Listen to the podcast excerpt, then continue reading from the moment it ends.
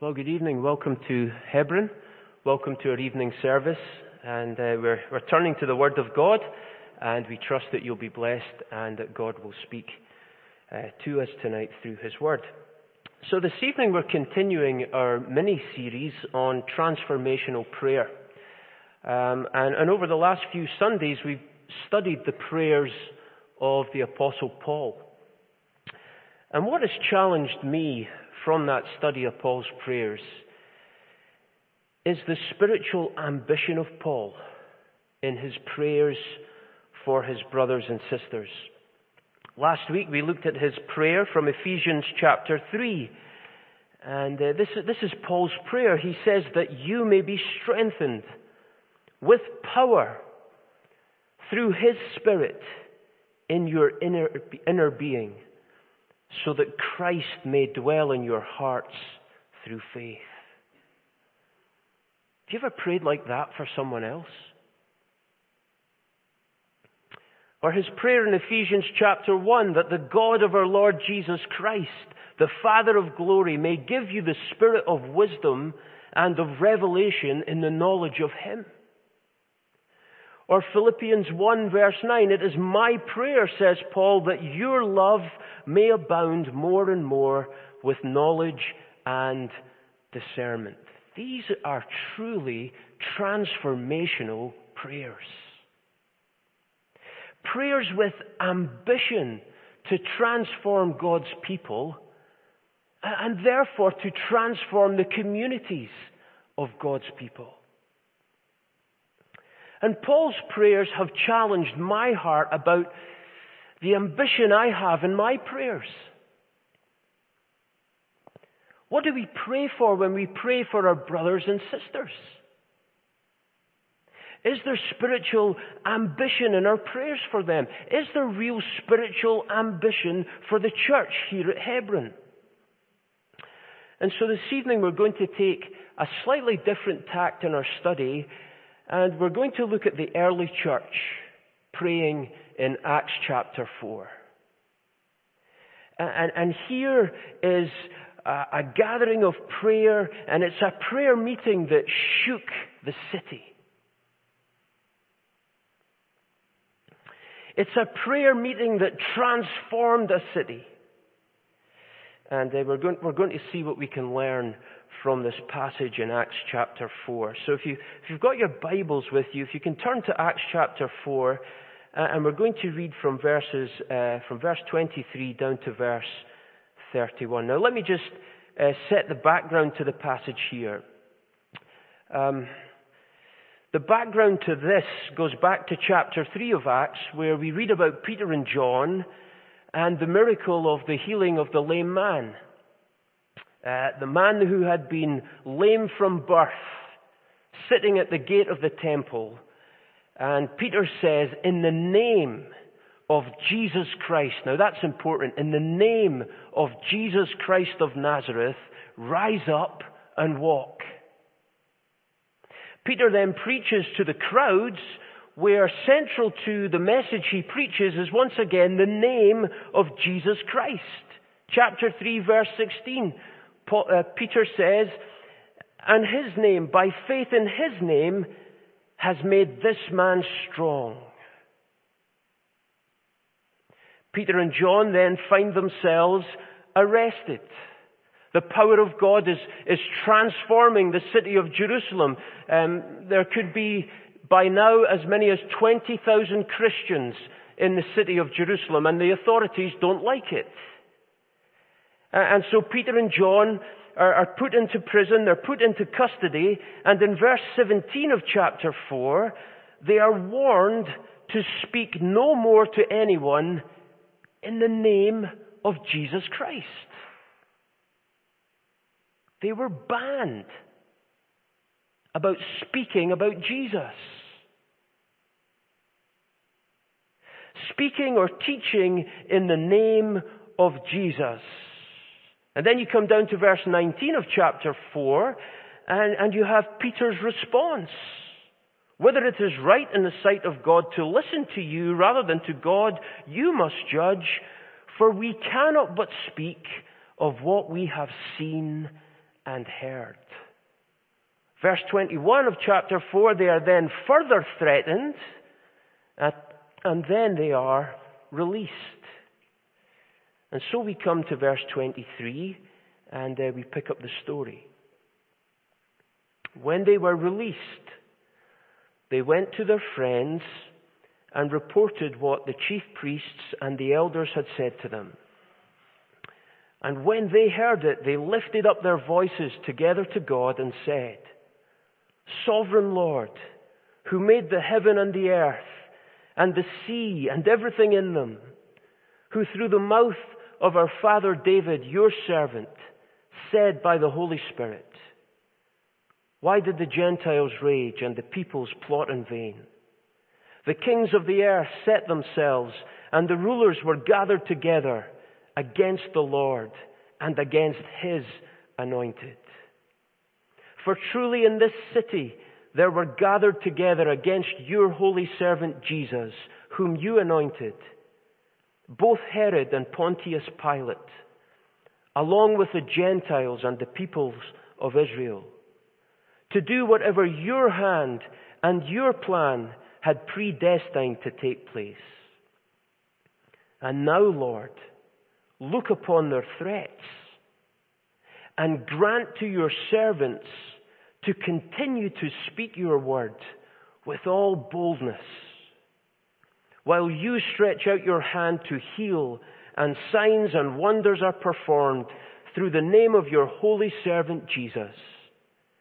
And when they had prayed, the place in which they were gathered together was shaken, and they were all filled with the Holy Spirit and continued to speak the word of God with boldness.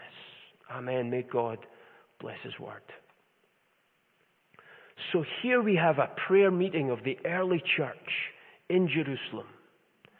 Uh, this is a church that is facing opposition and persecution from the religious leaders of the Jewish nation. They want to eliminate the name of Jesus Christ. Our society is heading that same way.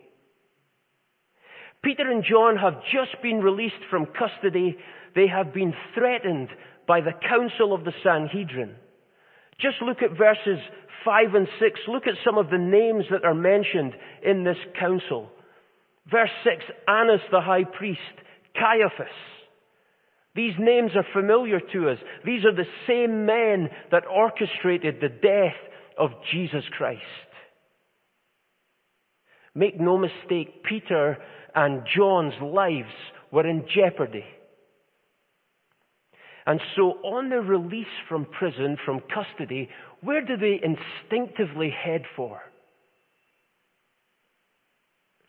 Verse 23, when they were released, they went to their friends. If you're reading in the, the ESV. The word friends really means their own. Um, if you're reading the NIV, it reads as follows. They, they went to their own people. The authorized version says they went to their own company, their own. This word own is the same word that Jesus used in John chapter 13, uh, where it says about Jesus having loved his own. He loved them to the end. They went to the church, the church in Jerusalem. They headed for this new community of believers in the city of Jerusalem, their brothers and sisters in Jesus Christ, straight out of prison and straight to church. It tells you something about the value they placed on meeting together with their brothers and sisters to pray. Now put yourself in their shoes. If, if, you, if your life was in jeopardy, if you were threatened about not to speak about Jesus, if you were put in prison and you were released, where is the first place you would head for? For me, I have to be honest, it would be home. Peter and John go to their own, they go to the church, and they tell the church about what the chief priests and the elders have said to them, how they have been threatened and warned by the very same men who put Jesus to death. They have been warned not to speak and to teach at all in the name of Jesus. Now, verse 24, when they heard it, when the church heard it, what did the church do? D- did they panic? Was it like Corporal Jones and, and, and Dad's army? Don't, don't panic. Were, they filled with fear? Did they disband secretly and retire quietly to their homes? No, they, they, they prayed. The church had mobilized to pray. And this was a prayer meeting that shook the very building they were in, a prayer meeting that, that shook the city. And this is the power of prayer in action. This is a, a transformational prayer.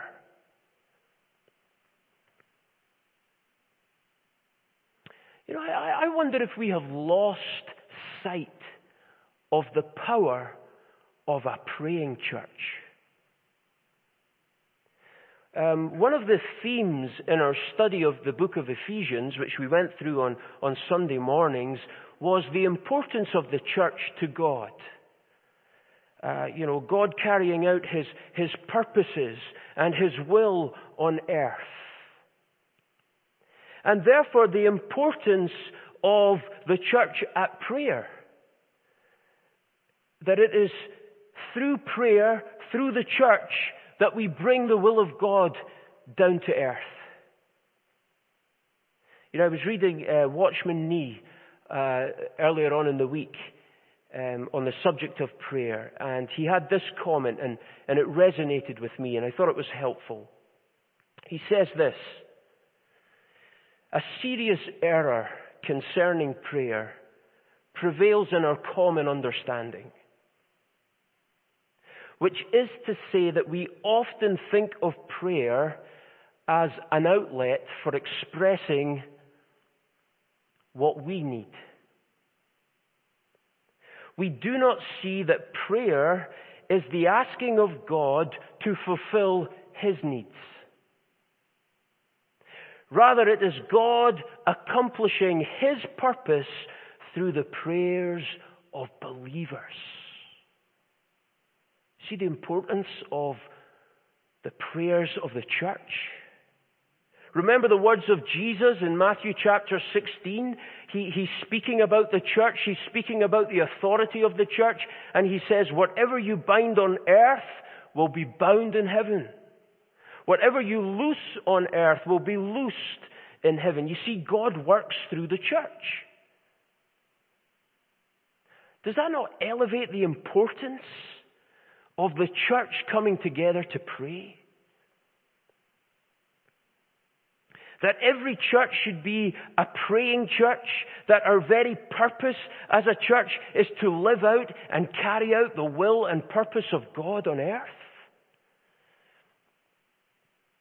Now let's look at the church praying in Acts chapter 4.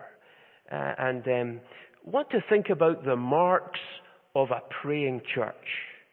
Um, and Alvis, if you could just put up uh, the first point here. Seven marks. Don't, don't panic. Don't do a Corporal Jones. It's uh, seven, seven uh, points, but they're very brief. The first point that I want to, to notice from the passage here is the importance of unity. The unity of their prayers. Look at verse 24. When they heard it, they lifted their voices together to God. Now, I understand that the, the word voices in the original is actually in the singular. They lifted up their voice to God. And the idea here is not that they all said the same words together, not that they rehearsed the same prayer together, but the idea is that one person lifted up their voice And the rest of the company lifted up their hearts together with that voice. There was a unity in prayer.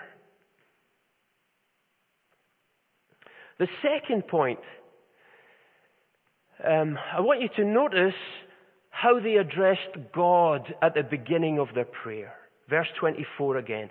They lifted their voice together to God and said, Sovereign Lord, Sovereign Lord. You know, this, this whole question of authority um, is one of the themes going on here in this section of Acts. You know, the, the, the, church is coming together and, and they're saying to God, the, the authorities here in Jerusalem, Lord, they are ordering us not to speak or to teach in the name of Jesus. But we know that you are the ultimate authority. You are sovereign, Lord. And so we come to you as a church in prayer, your church. Now, the word sovereign Lord, the Greek word used here, is where we get our English word despot from. Um, it means absolute master. Now, and, you know, a number of people have been accusing uh, Boris Johnson of acting like a despot, uh, you know, the past week. Um, this is the same word that's used in 1 Timothy 6 verse 1 where it's describing the relationship between a slave and his master and, and how a slave honors his master. Uh, and there were two types of slave master relationship. For a, for a slave who was paid, a hired servant, the word for master was foreman. But for a slave who, who had been bought, who had been purchased, it's this word, despot, absolute master. And you see, this is how we put everything in our lives into perspective. When we come in prayer into the presence of the sovereign Lord, we know He's in control. We know He is all powerful.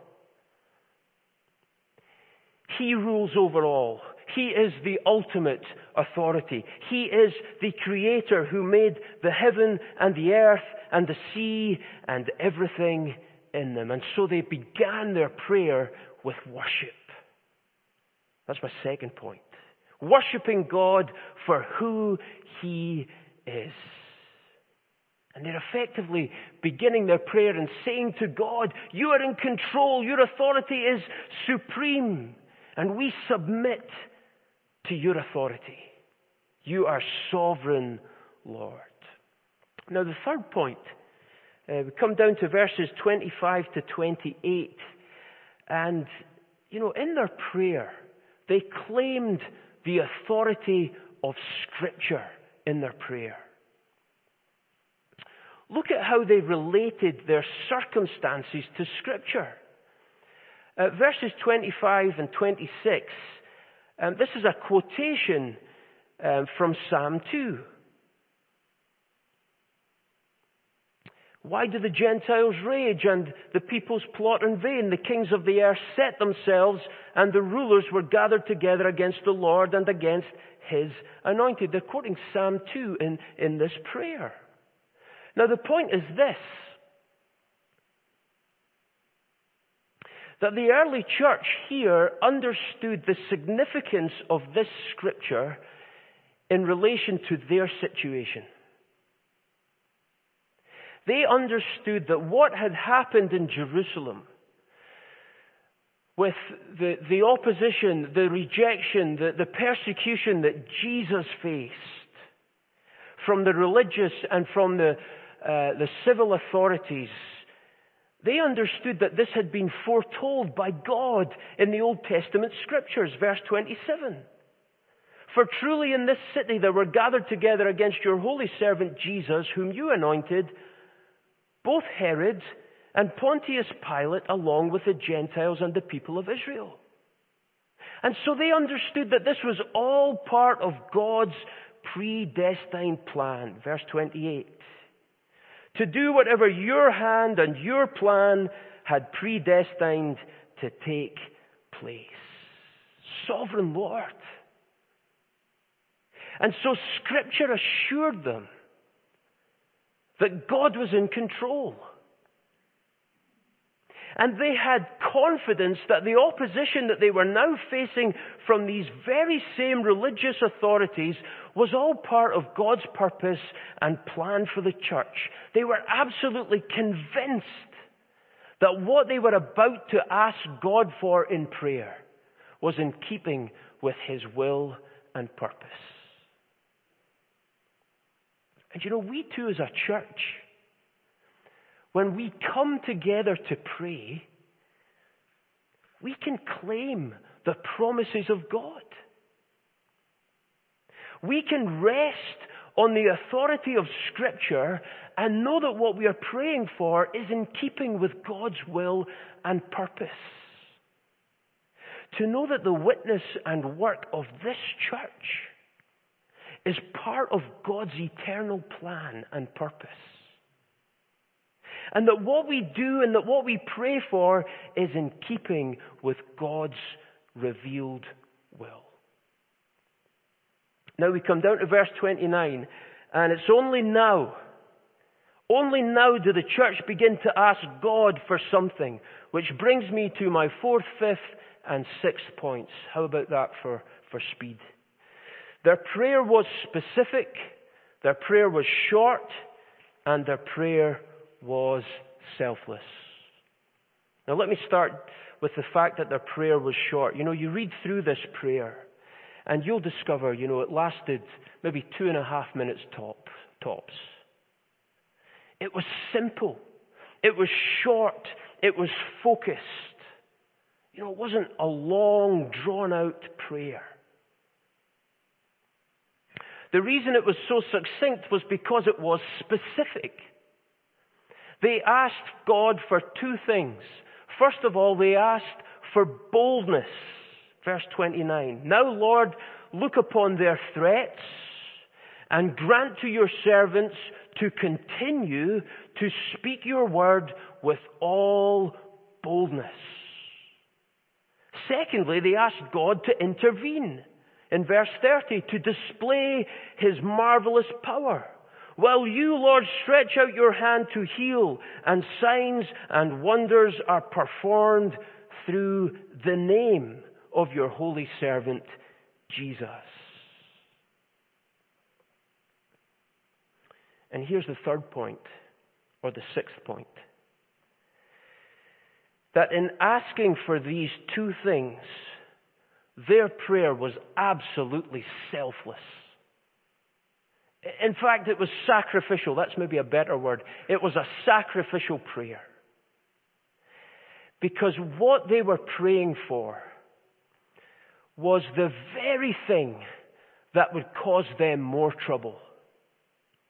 And what they were praying for was the very thing that would put them back into prison.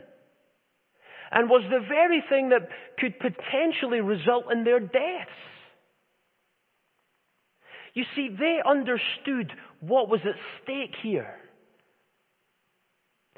Eh, the name of Jesus Christ, the honor of Jesus Christ. They had been ordered to stop speaking or teaching in the name of Jesus. Speak no more to anyone in this name. And they knew that this was contrary to God's will.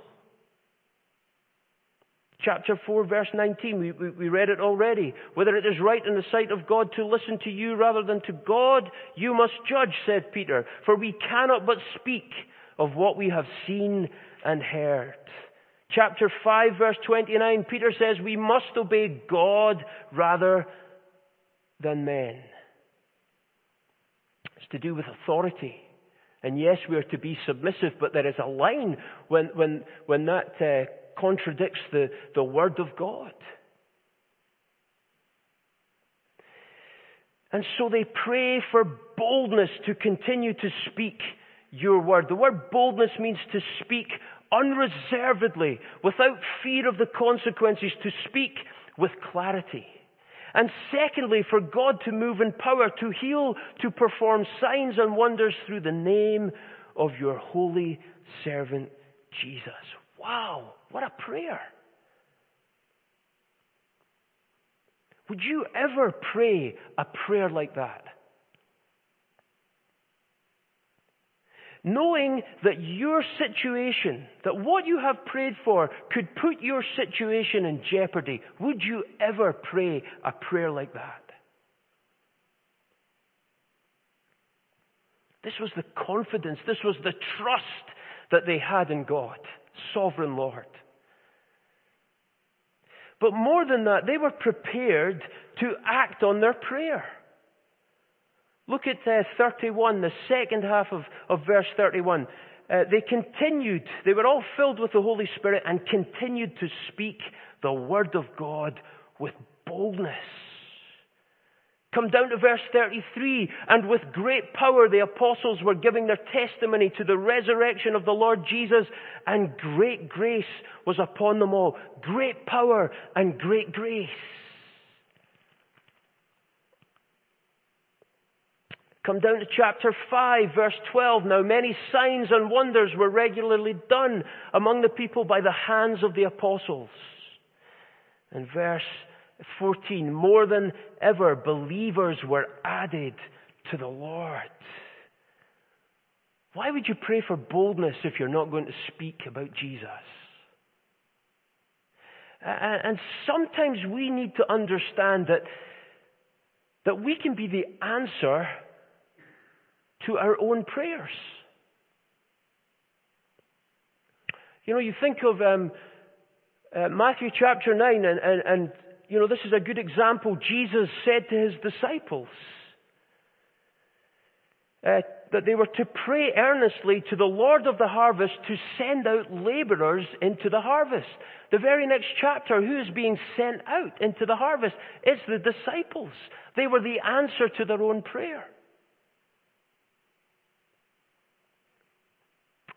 And am I prepared to pray a selfless prayer? A, a sacrificial prayer because this is the kind of prayer that transforms a church. Now, my seventh and final point, uh, verse 31, I want to think about the effects of this prayer. When they had prayed, the place in which they had gathered together was shaken. It's God answering the prayer of this church. Not only was the building shaken, but, but the city was shaken, as we've seen, you know, following it down and into chapter 5. And what about them? What about, you know, as, as people, we read in verse 31 that they were all filled with the Holy Spirit, continued to speak the word of God with boldness.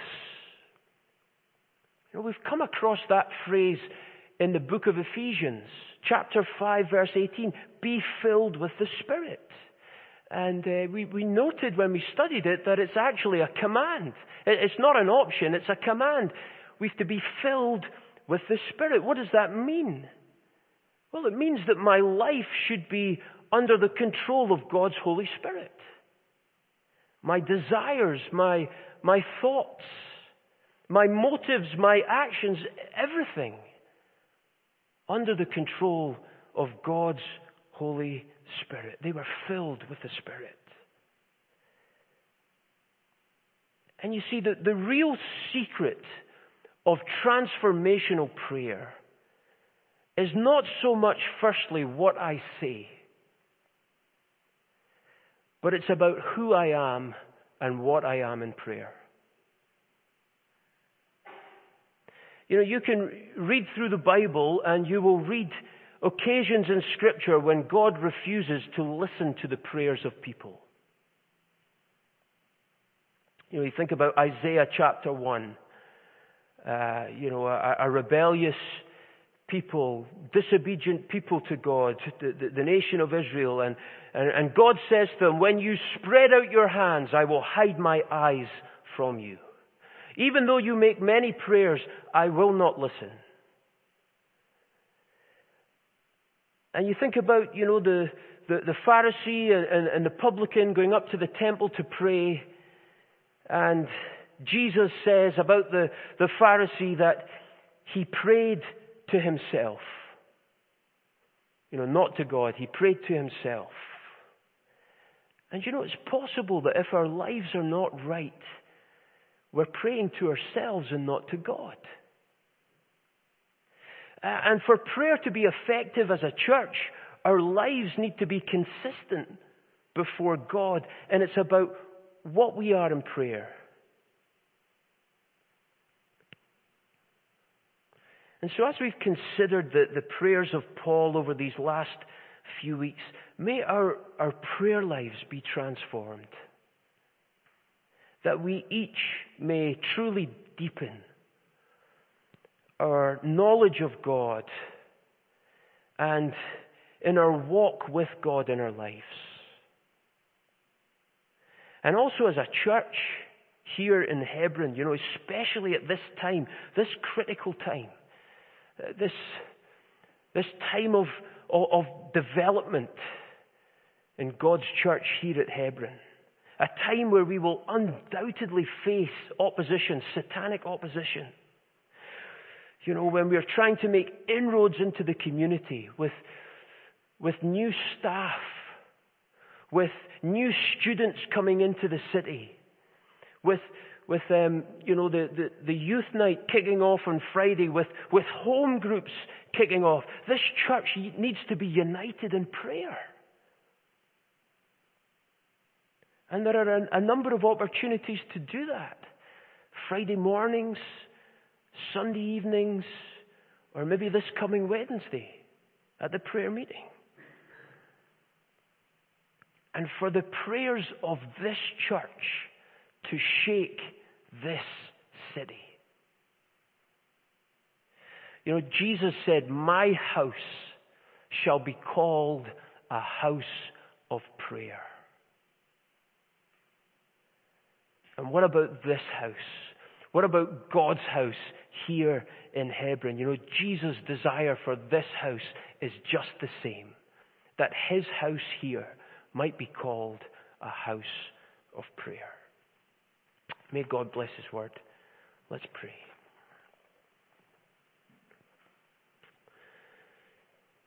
Father, we just come to you and we thank you for your word. We thank you that you speak to us through your word.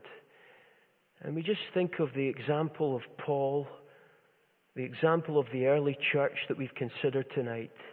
And Father, we just pray that through your Spirit you would uh, speak to each of us here. We do pray that this church might be a house of prayer, that we might be dependent upon you.